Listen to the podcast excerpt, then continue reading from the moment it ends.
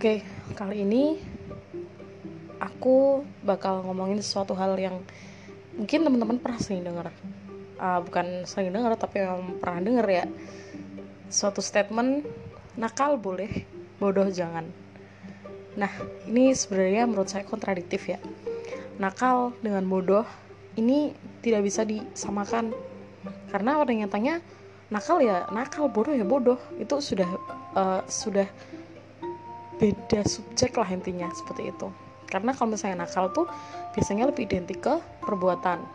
Biasanya kalau bilang anak kecil tuh nakal berarti anak kecil tuh intinya dia yang suka larian lah atau apalah yang sekiranya belum bisa diatur. Itu menurut saya pantas dikatakan nakal karena dilihat dari pelaku. Kalau bodoh itu hubungannya dengan isi otak. Yaitu uh, apakah dia seorang yang mudah belajar atau tidak atau memang seorang yang tahu atau tidak. Sebenarnya itu nggak bisa di nggak bisa di apa ya disamaratakan sebenarnya. Karena orang yang pintar orang yang bisa berpikir pasti tidak akan nakal. Itu pasti. Karena suatu kepintaran tanpa perilaku yang baik itu tuh seperti jasad tanpa ruh. Mati nggak ada apa-apanya nggak berguna. Nah sekarang coba kita lihat. Orang-orang yang pandai orang-orang yang pintar. Di zaman dulu lah seperti Al-Khawarizmi, Ibnu Sina kemudian coba tengok teman-teman kita yang juga orang yang pintar-pintar sesungguhnya pintar sesungguhnya. Itu mereka punya perilaku yang baik kan? Mereka bukan seseorang yang nakal lah istilahnya. Jadi sebenarnya statement nakal boleh bodoh jangan. Ini adalah sesuatu hal yang salah karena kalau misalnya kamu nakal berarti kamu jelas bodoh. Karena kalau kamu nakal kamu kamu nakal itu berarti hitungannya kayak uh, kamu bebas melakukan apa pun dan kamu uh, mungkin bisa jadi ini sampai ke uh, melanggar peraturan itu bisa dikategorikan nakal. Kalau misalnya kamu nakal berarti kamu tahu tapi kamu nggak melakukan. Itu sama dengan orang bodoh. Sebenarnya seperti itu lagi pula uh, sebenarnya statement nakal boleh bodoh jangan ini tidak bisa loh diimplementasikan kepada kita orang-orang yang sejak lahir sudah ditakdirkan sebagai seorang muslim. Pada hakikatnya muslim ini cerdas kan?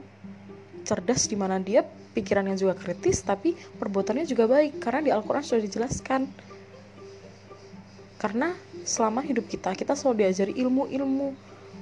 Orang kita masuk kamar mandi aja ada ilmunya ya nggak? Kita masuk kamar keluar rumah ada ilmunya.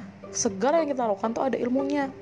Otomatis apabila perilaku kita baik harusnya kita juga menjadi orang yang pintar. Karena ukuran pintar itu tidak tidak cuma diukur dari nilai yang bagus IPK tinggi itu enggak justru ketika ada orang yang IPK-nya bagus.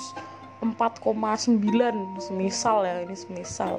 Tapi ternyata dia nakal dalam artian dia punya uh, dia terkenal sebagai orang yang nggak patuh aturan dia terkenal sebagai orang-orang yang uh, ya pergaulannya bebas. Seperti itu berarti tidak bisa dikatakan pintar dong karena dia menggunakan ilmunya tidak sesuai dengan pada tempatnya. Dia berarti hanya mengejar mengejar title saja ya nggak? Karena apalagi kita harus mengingat bahwa kita ini adalah seorang muslim di mana muslim itu sangat terkenal dengan akhlaknya yang baik. Kita punya role model role model kita Nabi Muhammad. Dan itu yang harus kita contoh. Bukan dari kita bukan mencontoh dari statement nakal boleh bodoh jangan. Nggak bisa ini.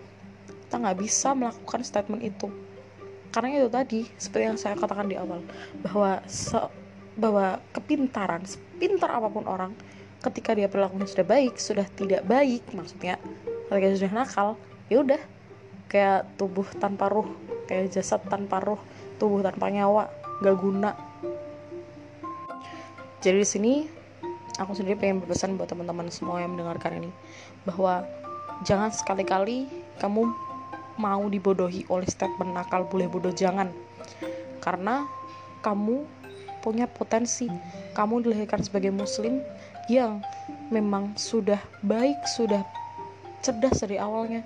Jadi jangan mau untuk menjadi orang yang nakal boleh bodoh jangan. Kamu harus jadi orang yang perilakunya baik dan juga cerdas. Kalau boleh memberi statement baik jelas cerdas harus